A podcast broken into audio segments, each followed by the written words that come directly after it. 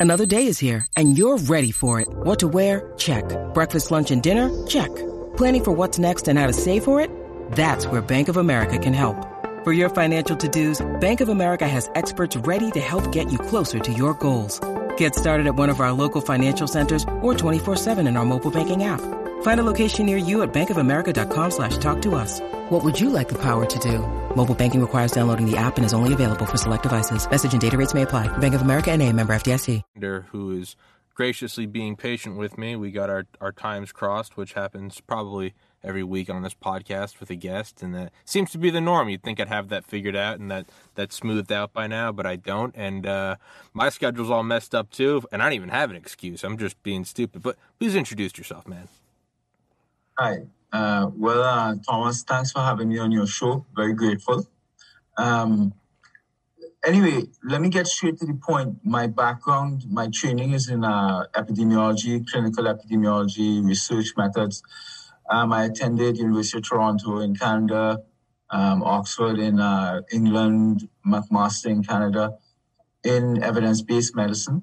And um, I did my doctoral work with Dr. Guyatt at McMaster, Gordon Guyatt. Reason why I mentioned his name is because he was one of the co-founders of the field of evidence-based medicine. That term, evidence-based policy, evidence-based economics, anything. It flowed from what work they did 30 to 40 years ago he was my doctoral supervisor. I did a little certificate program in 2001 in Johns Hopkins in uh, biological warfare. I was interested in that, in how to weaponize pathogen, um, not for nefarious means. it was because it's because back then um, they were. This actually was about three or four months before 9/11, to be honest. Okay. So it, it, I actually did this program before that disastrous event happened. Um, there was a lot of talk about people trying to develop ways to put nuclear weapons in suitcases and miniaturize the nuclear attack to the battlefield, even battlefield nuclear weapons. I found that fascinating, and um, chemical weapons too for the battlefield. So I wanted to understand it. Um, so I took my epidemiology background there, learned a lot. We used Baltimore, Maryland as tabletop exercise as to over the course of the program how would you respond epidemiologically and from a public health? What are the medical issues you have to deal with in a city if a biological attack took place? I was fortunate to have Dr. Donald Henderson, who eradicated smallpox, if you've read about him, um, as one of the lecturers. And I grew to, I spoke to him a lot over the time. I, I even asked him, we talked about him supervising me for PhD at Johns Hopkins in bioweapons and biological research. But I made a decision to go to McMaster uh, under Dr. Guy. Um, Dr. Henderson was a tremendous, tremendous force, very brilliant individual.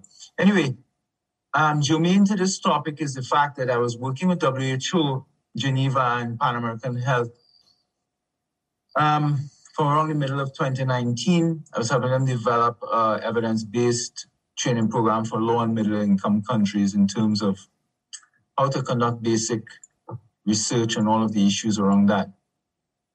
Um, but around February of 2020, they reached out to me and told me that what is happening in Lombardy, Italy, Lombardy, and China, they are hearing about this COVID, uh, this SARS, SARS coronavirus, and it was new to everyone at that point. And um, they didn't know what to make of it, and they wanted somebody to join their team to help them understand all of the information that was coming from across the world and to try and help them with their messaging to the world, WHO. So I was providing them their technical input for COVID pandemic response in the beginning.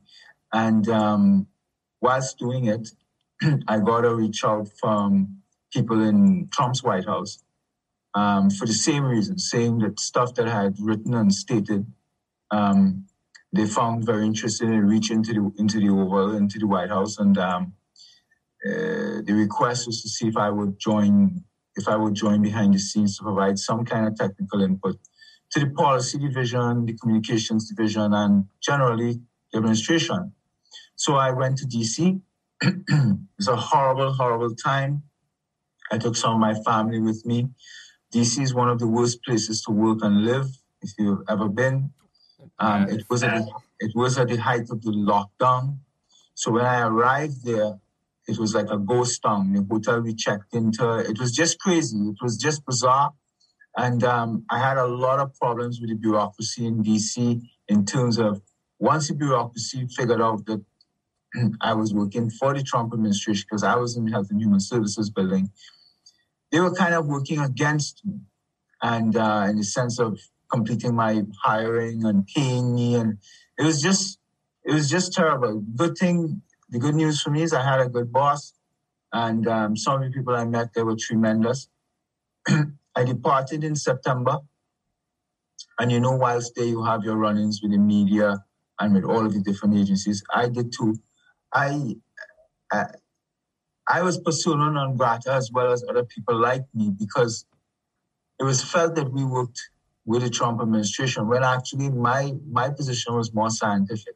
Let me put it to you this way: if if the Biden administration right now, though I am I don't support the philosophy or their policies. When I say support, I mean I'm just one person, but it doesn't appeal to me, and some of them I find very suboptimal. Um, just look at the Afghanistan disaster. Oh, yeah. That's an example. And um, one could argue and extrapolate that the public health response right now from the administration is probably similar to that catastrophe. Sure. Um, but if Biden and the administration asked me to provide technical input, I would join the Joe Biden administration. Uh, if Obama had asked me in the past, it doesn't matter to me. It's, it's, this is not a, a, Republican Democrat issue. This is coming to the table to provide technical input and yes. helping. And uh, I wanted to put that on the table. And no wonder, I, I think the press, particularly the media in DC, are probably some of the most despicable people on earth. They're they're they're snakes. They're demons. They're snakes. They're, they're dirty vipers. Scumbags. Yeah, it's yeah. They are what Andrew Jackson said about the bankers. Mm-hmm. You are a den of vipers, and by the force of God, I will rout you out. That's what they are. And it's, but no, you said it. You said it correct, and I always bring that up on here. Man, like you don't have, you know, I'm with you. I'm not. I'm not particularly a big fan of the Biden administration, but there is a certain point where you do have to look at things and go, "Hey, America is a plane."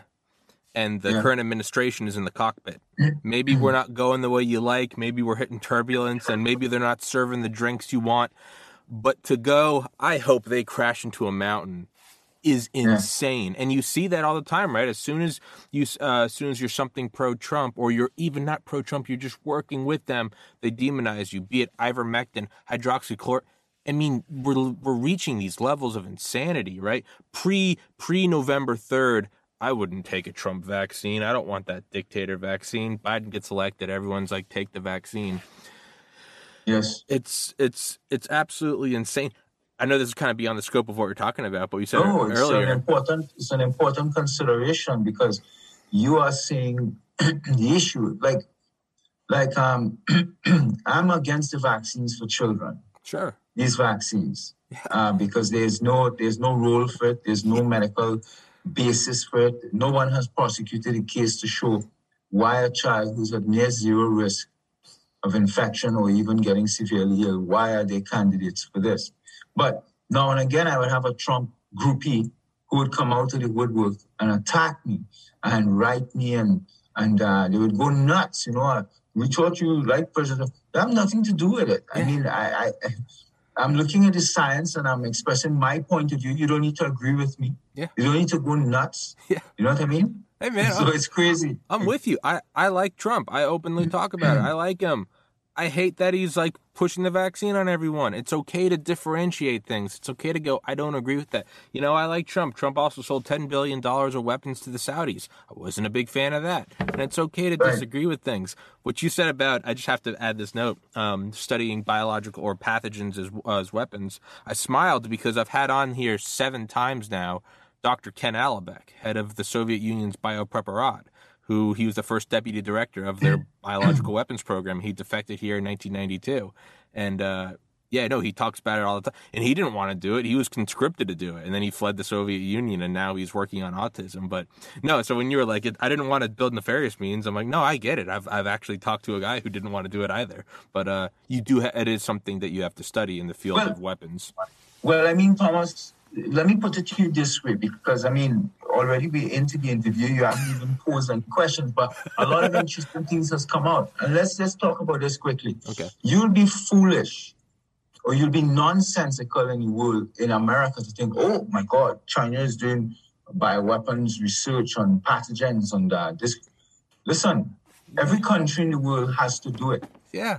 yeah. We have to do it. Yeah. We will be we will be reckless and dangerous if we weren't studying pathogen because we want to know that if you put it on our battlefield or if you put it into our cities, we know how to deal with it. So we need to experiment with it.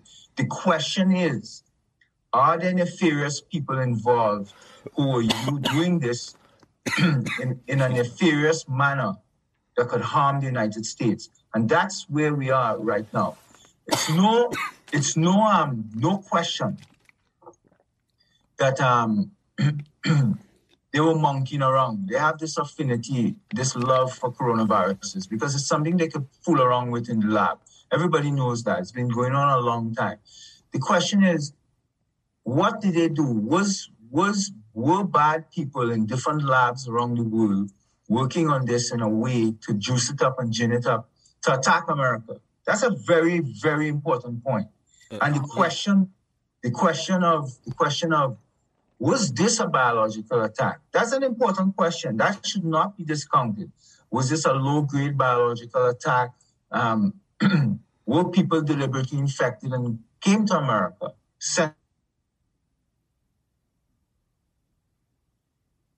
Dr. Alexander? And um, we need a proper investigation of who's involved. Um, many people are talking about uh, the seeds of this were in the United States. That raises a very, very important question. Would there be people in America at high levels who would engage in this kind of dangerous research with the intent of harming America yeah. at some point? So, so to say that people are conspiracy theorists and stuff, no, listen, you live in the. Um, United States is the greatest nation on earth. Yet, at some point, an American president was assassinated. Mm-hmm. Well, two two, but let's say the one in our lifetime that we know about. So very bad things happen. Bad people do very bad things, and you, you must never stop trying to find out why, who did it, for what reason, so we could it could never happen again. And I think this pandemic response, this this this situation that we're in, there seems to be a lot of poison pills with regard to this pathogen. And um, there's a lot of discussion over gain of function this, gain of function that, Wuhan Lab, Fort Detrick, North Carolina Chapel, these different names getting played around with. I mean, if these are central to the discussion, we need to have this discussion and we need to have a proper investigation to find out who did it. And regardless of where it goes and who's involved, they need to be held accountable. You know, that's a that's actually a beautiful analogy because a minute ago you said we're you know 10 minutes in the interview and you haven't asked me a question. And well my logic with these podcasts is, is I take them on the route that they feel like they're going and we let we let them go where they go regardless of the outcome. And here we are talking about this and it's very important because Brigadier General Robert Spalding former you have one star general piloted B 2 Spirits, was in the Obama National Security Council. He was sacked because he raised uh, the alarms on 5G and the, uh, the China's Belt and Road Initiative. I had him on here, episode 161, and he wrote the book Stealth War How China is Waging a War with the Help of the Elites of the United States. And he talks about unrestricted warfare. That thesis put forward by two uh, Chinese ge- Chinese generals or PhDs in the late 90s about hey, we can't take on the United States face to face. We know we can't. They have too many weapons, which echoes what Shiro Ishii said, the head of Japan's Unit 731, which I'm sure you're aware of, in, uh, in, in World War II. America is a machine society. They can build more tanks and planes and ships faster than we can, but what takes them 18 years is to regrow a soldier. So if we attack those, which they were doing. And so there is a huge question when people say, why does it matter where it came from if it came out of a lab? Listen, if there's an EMP above New York and all the power goes out, it's bad. But does it matter if it came from the sun or from a Russian EMP weapon? There's a very big distinction there, all right? So Yes. if JFK's head got shot by a Secret Service agent by accident or by a Russian assassin, there's a big distinction. So if the coronavirus came out of a lab as a form of asymmetric warfare to do $10 trillion of damage to the United States, to remove a sitting president, and to usher in a world where all the supply lines from the globe going back to China, everyone feels the power of that, there's a very big distinction between whether it came from a bat having sex with a pangolin or from a lab in Wuhan. One is, hey, that's the way the cookie crumbles. The other is an act of war. So what you're saying is very, very important. It doesn't matter where the end takes us. We have to follow that question, no matter how unhappy or uncomfortable it is. We have to. Mm-hmm. Because if we don't, Yes. they're going to get more ballsy. And they're going to do it again. And they're going to do it with something like Ebola. And it's going to be insane. Well, well, you're absolutely right, and I realize how very versed you are on the topic. The, the, the reality about it is this: you need three basic ingredients to start. You need um capability, you need you need um intent, and you need vulnerability. Is that from a basic point of view. If you want to wage a biological or chemical attack, or even a nuclear attack on a nation, so look at the United States. Would you say that there are bad actors out there who had the capacity to to develop some kind of biological weapon? Well, I could say, I could say if I step back and look at everything that we know now, even if I don't bring my biological warfare, some expertise I have, and I, I just talk from a layperson's point of view, from what is already there in the public space. Yeah, there are people out there. China has the capacity. Mhm. They have that capacity in Wuhan lab.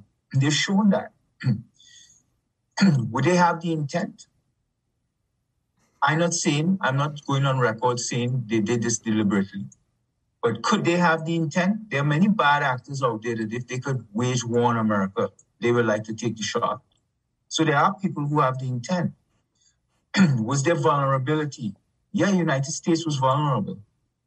And uh, so, so the reality is though that this has shown us too how dangerous this world of pathogen is and how you could technically take people, infect them, and send them out into the world.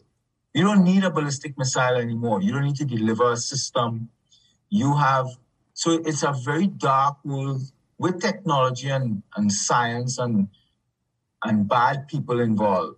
You could do a lot of very bad, bad things. And that's why we need to find out who did what here, who was actually involved, and was this really a bad thing? Because if it was, that was an act of war. Yeah. Somebody. Yeah. And we need to deal with it. Yeah. We can't let that go. Yeah. And um, so, so I think this is an investigation that must take place. And um, there are many things I could discuss, and uh, I, I I don't think we could discuss it on this show. Um, but, but, but, but, but the reality about it is that um, we're in a situation right now. The, the, the more important thing to us right now is to get through this particular thing. They started 19 months ago with give us two weeks to bend the curve. Okay? They said that we need two weeks because we could quickly ramp up the hospitals and get that in order so that we could treat any incoming people with COVID or as well as offer support to the non-COVID illnesses. Well, that's 19 months ago. That was the responsibility of the government and the respective public health systems and hospitals in the states, in the locations, the cities, wherever. We did our part. We gave them two weeks, that became a month, that became 45 days, that became three months, that became six months. Now we're 19 months in. We, the people across the world, have all the brunt of this madness. They have done nothing to fix it. Nothing. Because for them to ask for more restrictions today and for more masking and more lockdowns and more this and more that, it means that these governments, United States included, have failed. They failed. disastrously they failed. You know, and um, and uh, they failed the people and they caused a lot of deaths. I mean, simply just look at the area of early early outpatient drug treatment. Um, I'll tell you. I will let me try and help you drive this conversation. There are about six things that doomed and hobbled the pandemic. First of all, I don't think this was a pandemic. I never felt this was an emergency. There was an issue, but we did not need to do what we did here. This was this was outrageous what the governments did. This entire U.S. task force. When Trump discussed that, Fauci and Birx came into his office and told him, um, "Mr. President, we have to shut it down." You know, and he goes through this spiel and stuff. Yeah, it was because of them that Trump shut the country down.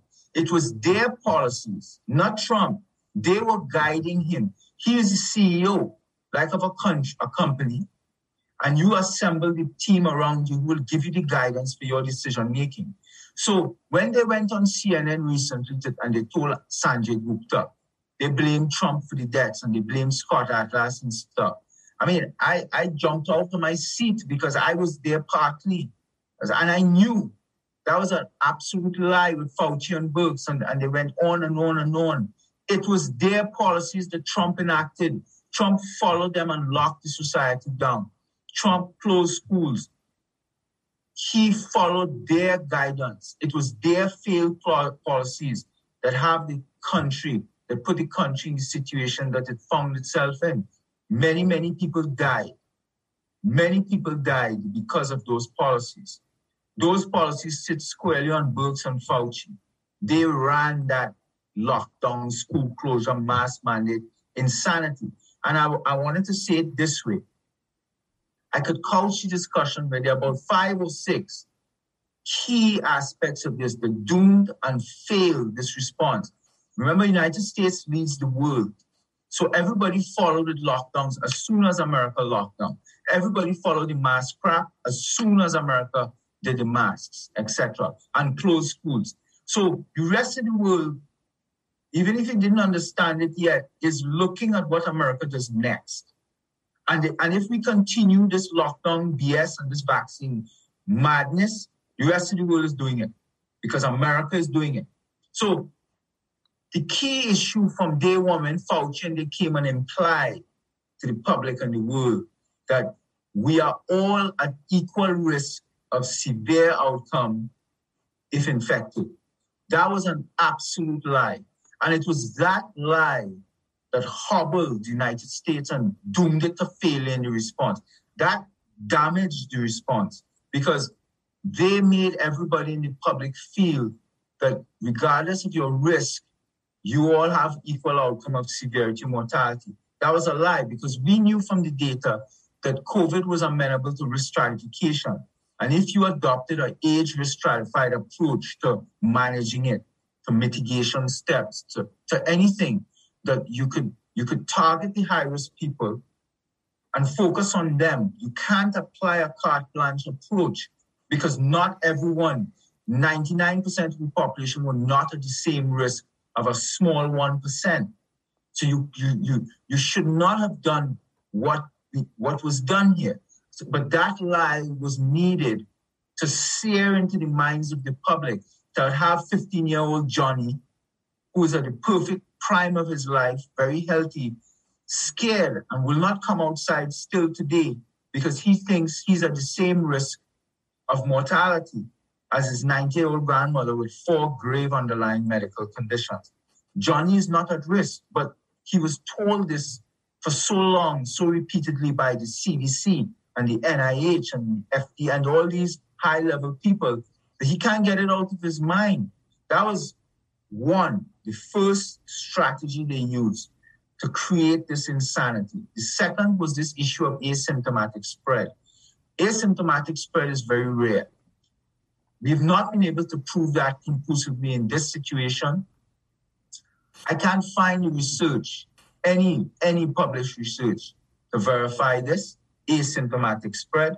Even Fauci in the beginning in March was on a YouTube, was on a video when he came to the podium to say asymptomatic spread is not the driver in a pandemic, it's symptomatic spread. And just the term should tell you intuitively and common sense. If you are pathogen spreads by making you symptomatic, by your symptoms, your symptoms of sneezing, coughing, runny nose, whatever, you are spreading it then. It will not spread asymptomatically. So this was a lie, which is a complete lie. And because of that lie, so they had you feeling we are all at equal risk. So you start to get messed with your head right away. So everybody is scared. Then they tell you, and, and by the way, there's asymptomatic spread. So you might even be feeling anything. You might you might think you're fine, but you might actually have it and spreading it. And people messed up in their heads believing that crap. Yeah. You know what I mean? And they're telling you, well, you know, the best thing to do, society, you know, you're good governance society, you're a civil person, you should be caring about your neighbors and your family and all these people. So just think of yourself, everybody running around as asymptomatic and you're spreading this thing. So now everybody thinking, well, I, I have this thing and I'm spreading it. So then they jump on you and they put on you, so we need a mask for that. So drop the mask on you. That was the third. Okay, so this asymptomatic drama, put on a mask to deal with it. When when today we look at all of the evidence, the masks, the blue mask, the white mask, totally garbage and junk, ineffective, never worked. Day one, still don't work today. Masking children, utter junk and corrupted science, none of it, none of it is actually child abuse. It's criminal to put a child in a mask. So first one was the issue of equal risk. We went through that. Second one was the lie about asymptomatic spread. Bull BS. Third lie, this issue of recurrent infection. They started, Fauci came to the podium. Well, you know, if you got infected, you could be reinfected. BS. We can't find one case, one, in the entire world after 19 months. All the science we look at. We can't find one verified, bona fide case of somebody who got infected with this thing and got COVID, that they got reinfected with a proper, I'm talking about PCR test, antigen test with, with, with genome sequencing, with symptoms. So, you know, this person really had this thing. And then this person got it again, and we want 90 days apart. We can find no instance, none. I challenge anybody to provide one case of the hundreds of millions where somebody got infected twice. That was the third lie, the doomed response. Fourth lie, the use of this RT-PCR test, complete garbage. It was never a diagnostic test. The test, we knew from looking at the data very early on that when you go more than 20 cycles, you're going to be detecting viral junk, debris, past coronavirus, common cold coronavirus, might even have been recovered from this coronavirus. But it does not denote that you have present active infection. The PCR test, together with the concept of asymptomatic spread, were two of these issues that were used to really screw the nation up and drive this fraudulent thing in front of us. Because they were telling you that you are spreading something asymptomatically. Don't even forget the fact that you're feeling fine. You just ran 15 miles and you're in perfect health. You have no symptoms, but you actually have it. You just don't know. And you're spreading it. so make sure you have your mask on. And we're telling you you have it because we're running this flawed 97% false positive PCR test on you. And we're telling you you're positive. And you want to know what the hell going on. I, I I feeling fine. You know what I mean?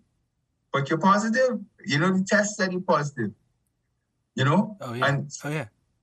No, it's, it's, it's madness because we knew at 20 cycles, that's a cutoff. After that, the test is showing major false positive. By the time you hit 30, a cycle count to 30, we had 95% false. You hit 35, you had 97. You hit a 40 cycle count threshold, to denote positivity. That's 100% false positive. Go to the CDC documents. The CDC dictated that you use a 40, a 40 cycle count.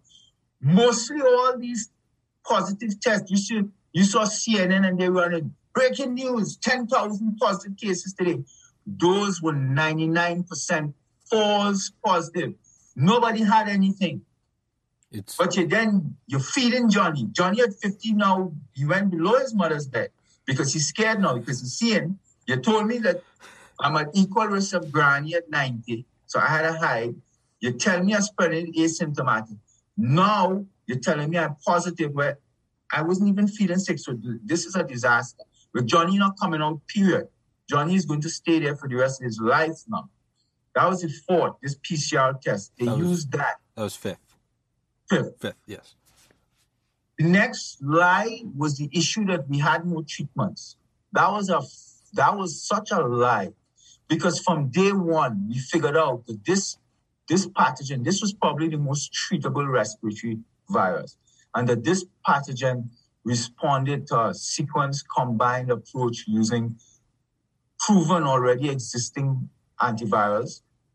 And if you, because the key is to getting there in the first two weeks when the virus is replicating. When you when you get exposed, and let's say you get infected, um, there's a two-week period where the virus replicates, reproduces itself, and it peaks around the seventh to eighth day of replication and then starts to come down. By around the 10 to 12 to 14 day, viral replication is done. If you're infected, you're infected. And at that point, if it got hold of you, then you're going into the to the respiratory hyperinflammatory stage. That that stage where the, the acute respiratory distress syndrome, florid pneumonia, we would say, ARDS, where the cytokine storm, where you develop the breathing difficulty. That that point. So and and then post that, if you degenerate, if if you if you really got ill, and, and we are talking about the elderly here or somebody with multiple comorbid conditions or a very morbidly obese individual, three, four hundred pounds, because we've found that obesity is a superloaded risk factor second to age. In fact, obesity is so potent that if you are young, if you are 20 and weighing 400 pounds and got infected with COVID legitimately, you're going to have a problem because we found out physiologically and at a cellular level that the receptor, the ACE2 receptor that the virus uses to infect the cell, it's expressed at higher numbers in the adipose tissue, fat tissue. So it's expressed heavily in the ovaries in women, testes in men, in males, the endometrial surface is expressed also very heavily in adipose fat tissue. So we then understood why 80 to 90% of people who were dying in like New York and across America, they were very overweight and, and obese. Most of the people who died, if you take age out of the picture, out of the equation, and let age fall up, fall to the side, what you're left with is obesity. Obesity is probably the strongest predictor outside of age. And we, we saw it. Many of the nurses who died, the frontline people, they were morbidly obese. And, and I think COVID really showed that the American population is very unhealthy. Yeah. The British population, the Canadian population. This COVID exploits your risk, this virus. Yeah. This virus on its own, if you are a healthy person, there's nothing. If this virus moved into a population where everybody was 40 years old, roughly. Everybody was proper weight, no underlying conditions. The only thing would happen is you might be infected. You would never know. You would have no, no sickness. You wouldn't die. COVID exploits risk factors. And the extent of the, the morbidity and mortality in society is dependent on how unhealthy the society is. And it, and it revealed that Britain, Canada, the United States, are very unhealthy societies, a lot of very overweight people. But that was a taboo topic. Nobody couldn't say that. Nobody can talk oh, about that. Nobody no. can bring it up. Nobody can bring no. it up. Yeah, you can't say it, but we say it here. Yeah. Oh yeah. No, you you, you know.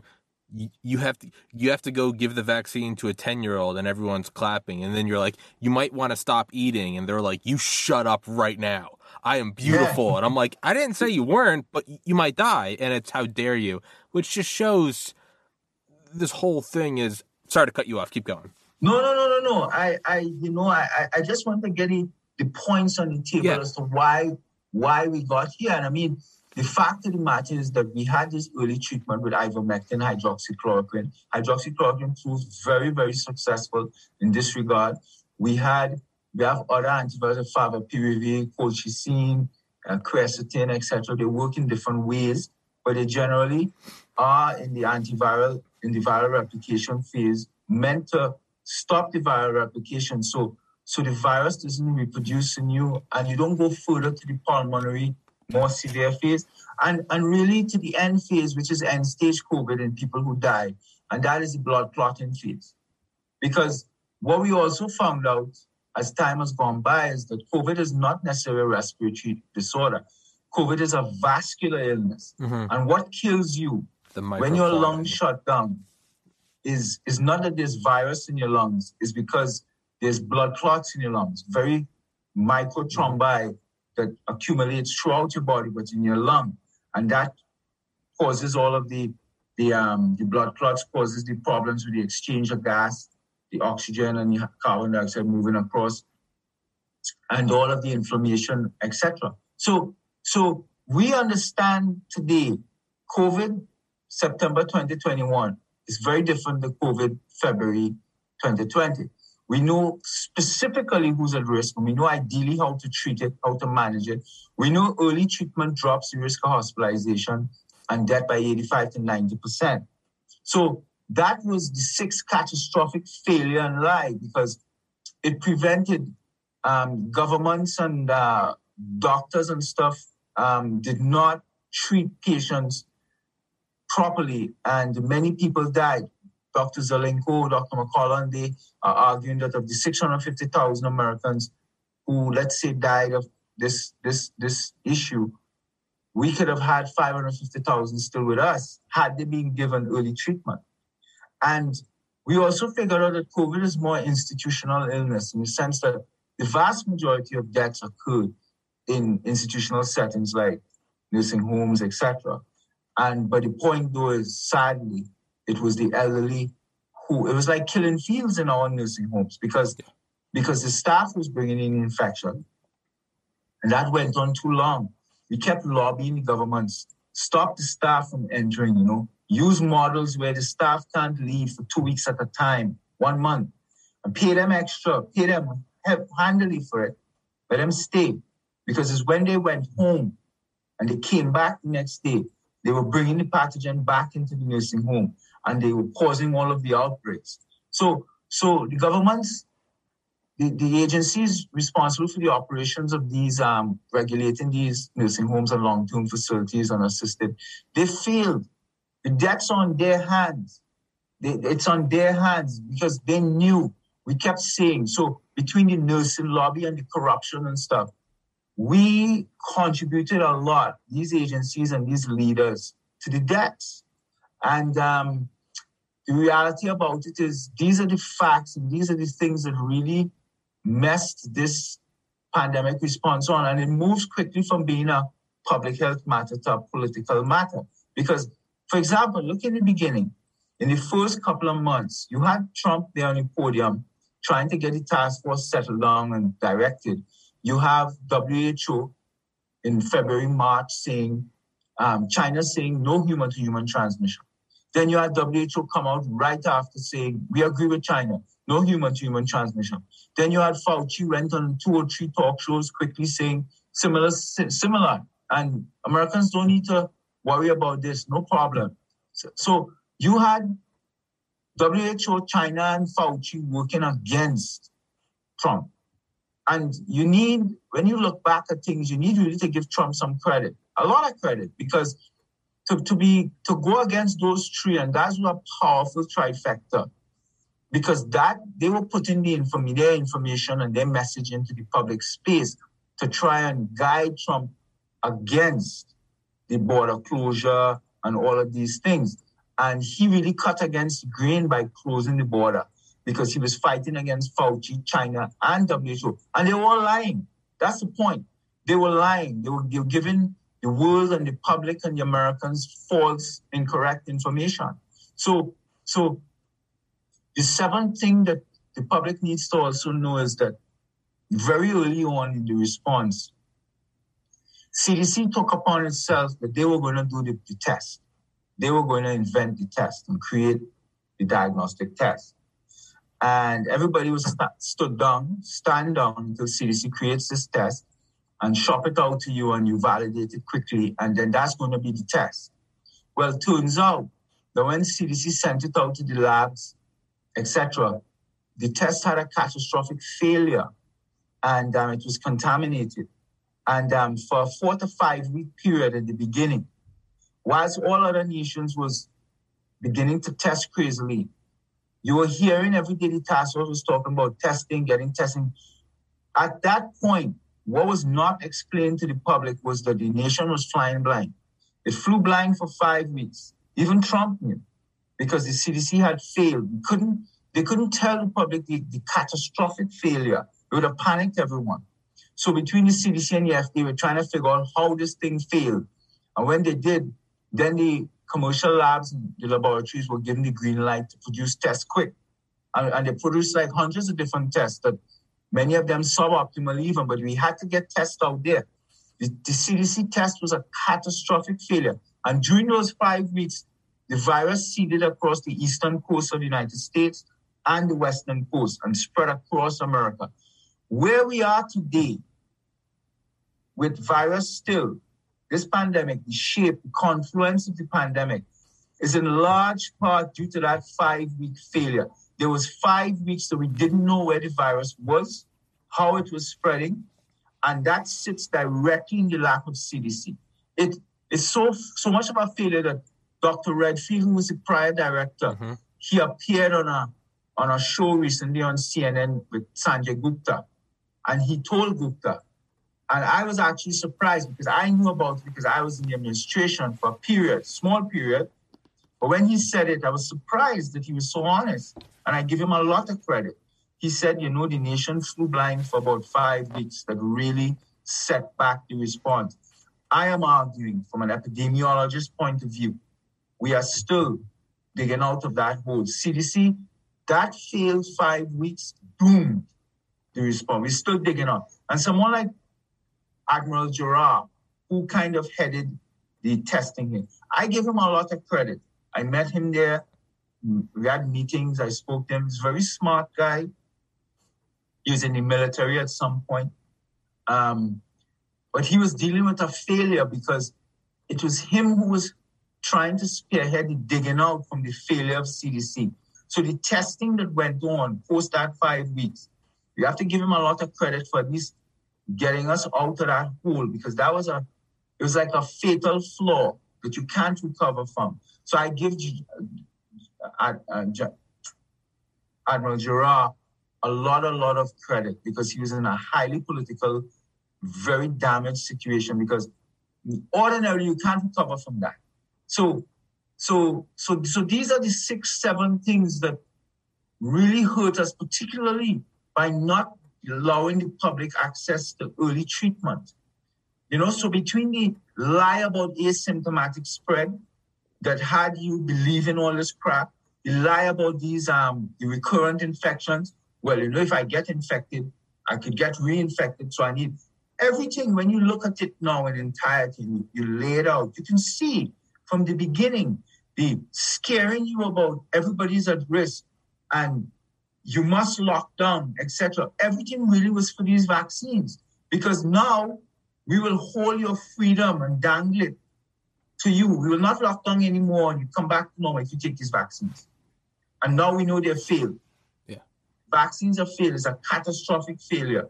I am actually been on record. I've said it. I was on on Fox. I've been on different interviews with Stew Peters, Alex Jones show. I said it. I said I would like President Trump to come to the table today and say, for sure, vaccines not for kids. He needs to do that. Yeah. He needs to at least button this up with that because there's so much problems with the vaccines right now in terms of adverse events and death that if he at least does that, it will lend a lot of credit. Because I know from my touch with the administration and my meetings there at the White House, this is a good guy. This, this person we're talking about, President Trump, he cares about America. He really did. I joined the administration. I accepted because, well, who wouldn't if a president, if an administration asked you to serve? Sure. You know, you know, who wouldn't? You'd be a fool, even if you don't even agree with their politics. But I accepted readily because I, I'm an immigrant originally from the islands, etc.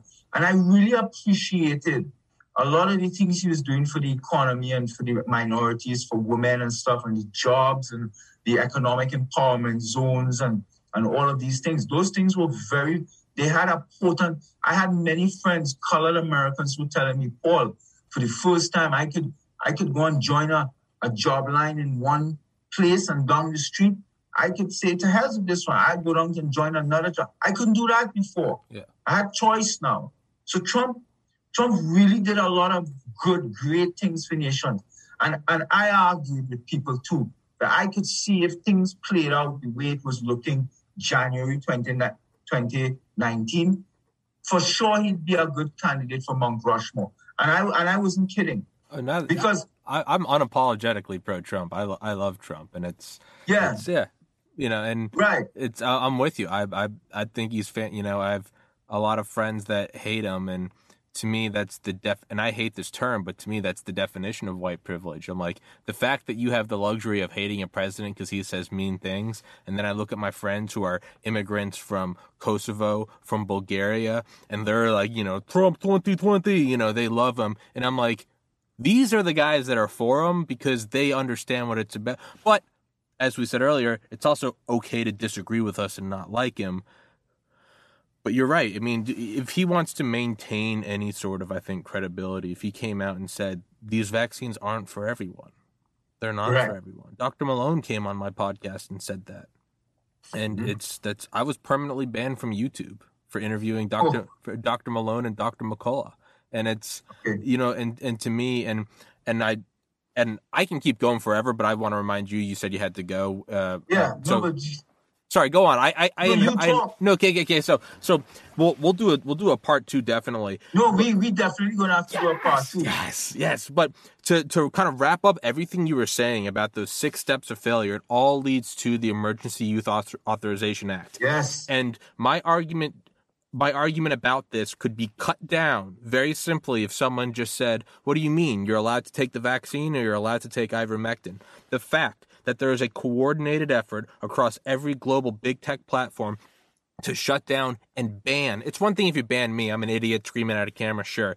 When you ban Dr. Peter McCullough, and you ban Dr. Robert Malone coming on my podcast talking about Dr. Malone came on here and said, hey, if you're under 50, you probably don't need it. If you're over 50, you probably do need it. Dr. McCullough came on here, the most published cardiorenal physician in the world, and said, hey, take quercetin, turmeric, vitamin D, and zinc. That's the episode I got banned for.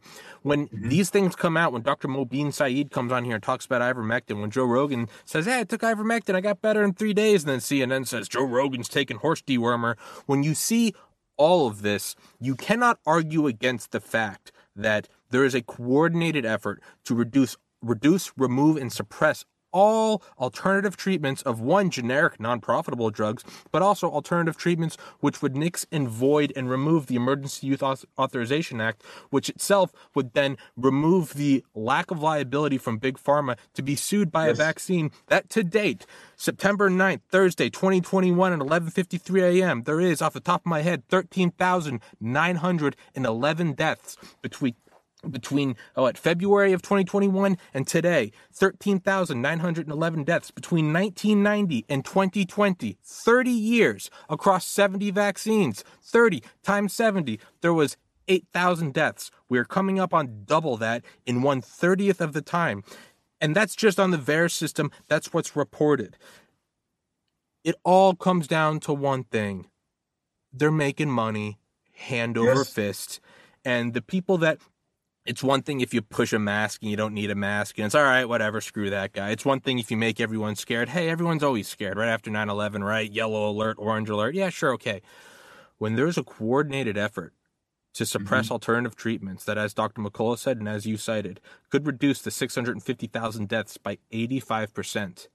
You're moving from, oh, that's a guy, that guy's a bad politician you're very closely and, and acceleratingly that's not a word in an accelerated manner coming towards crimes against humanity yes that's what you're doing now You're you're yes. coming up on this is no longer you can't run for reelection.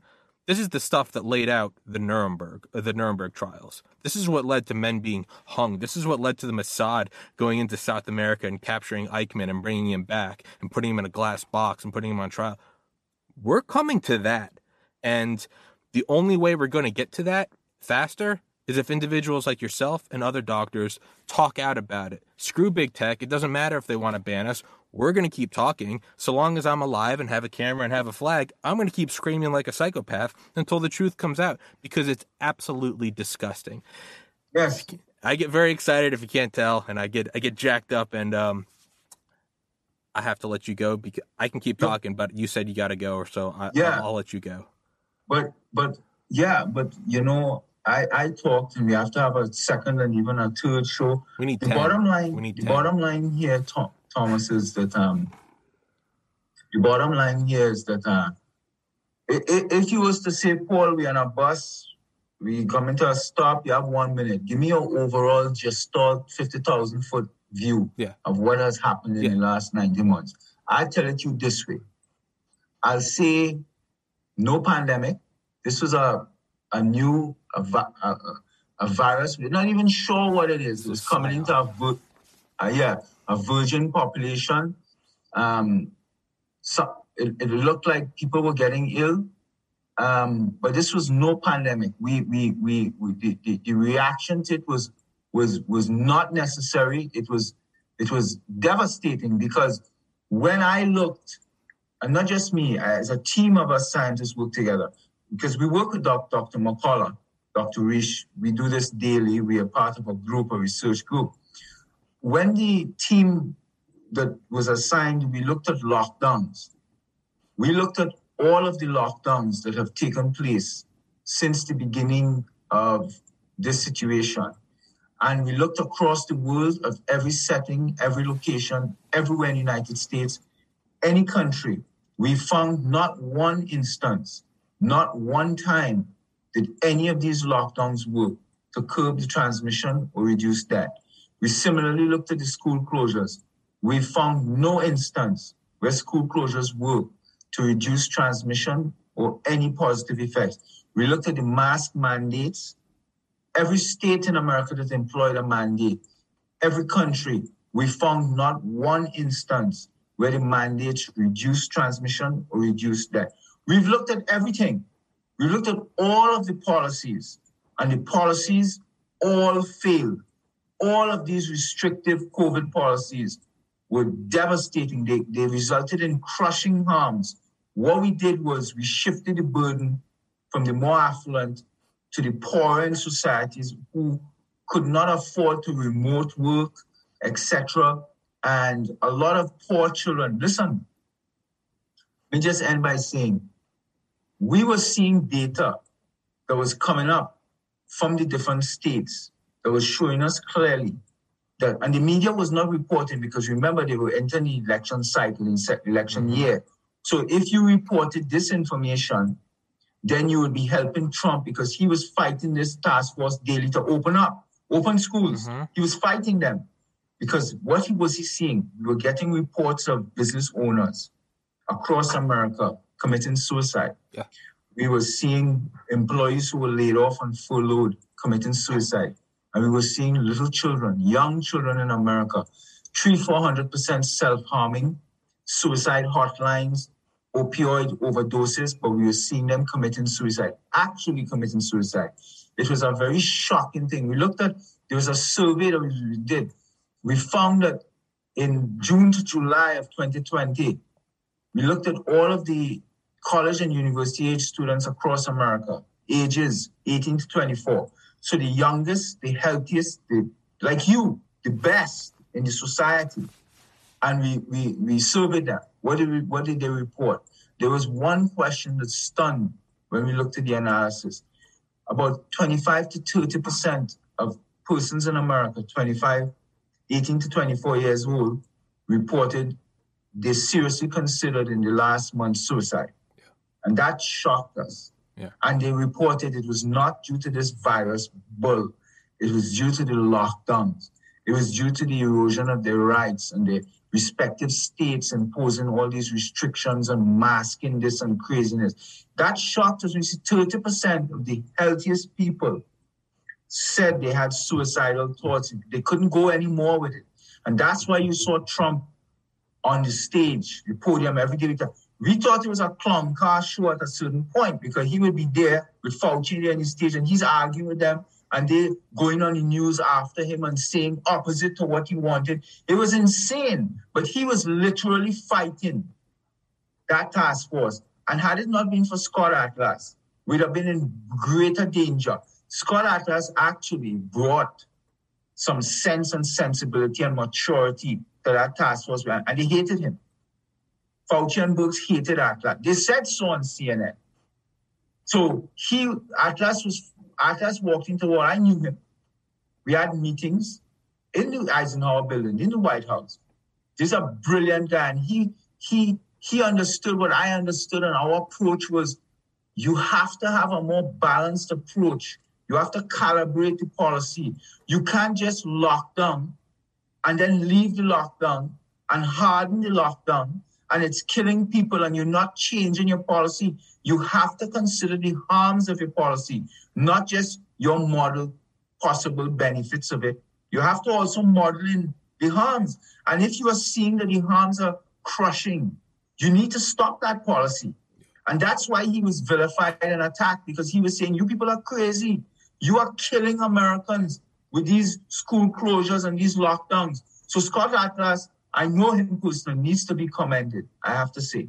So anyway, I know we run out of time too, and um, we have to do this again. Yeah, and I, I can talk forever, but I, I know you I know your schedule is busy. Um, one, real quick, I do need you to get as many as your physician friends or interesting people to come on this podcast as you can because the bigger and no bigger problem. guests I have on here, the more traction I can get. And I think you would agree.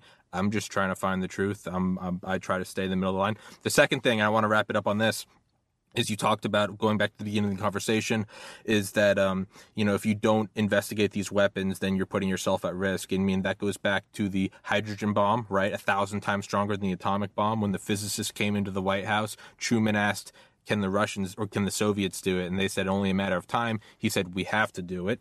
And then second of all before go back seven years from 1952 to the hydrogen bomb, uh, Ivy Mike back to 1945 with the atomic bomb, when Leslie Groves, the head of the Manhattan Project, was talking to Truman, and Truman wasn't sure whether or not he was going to drop it on uh, drop it on mainland Japan and you know offset a mainland invasion, which would have killed a th- or excuse me one million American Marines, including my dad's dad. I wouldn't be here. Leslie Groves, I believe, was it was Leslie Groves said to Truman, if you are not going to drop this bomb, you had better start preparing your impeachment speech because when the war is over and the American people find out that the war could have ended with 1 million less deaths if you had dropped this bomb and you didn't, you will be impeached or you will be hung. And to me, yeah. right now, there's got to be someone at the higher ups who are going, if the American people find out that 85% of these deaths could have been avoided, with generic medications that have decades of uh, of research and use behind them in every age group and pregnancy and everyone. And cheap. And and then not only that you actively suppressed it. Yeah. It we're in for a wild ride i kept you 10 mm-hmm. minutes longer than i said i would i loved it man i had a blast Dr. Alexander, thank you so much, sir. I will send you an email. We'll set up part two. I'm excited. God bless America. Thank you, sir. Take Thank care. Bye bye. Stay Recording safe, everybody. Stopped. Peace.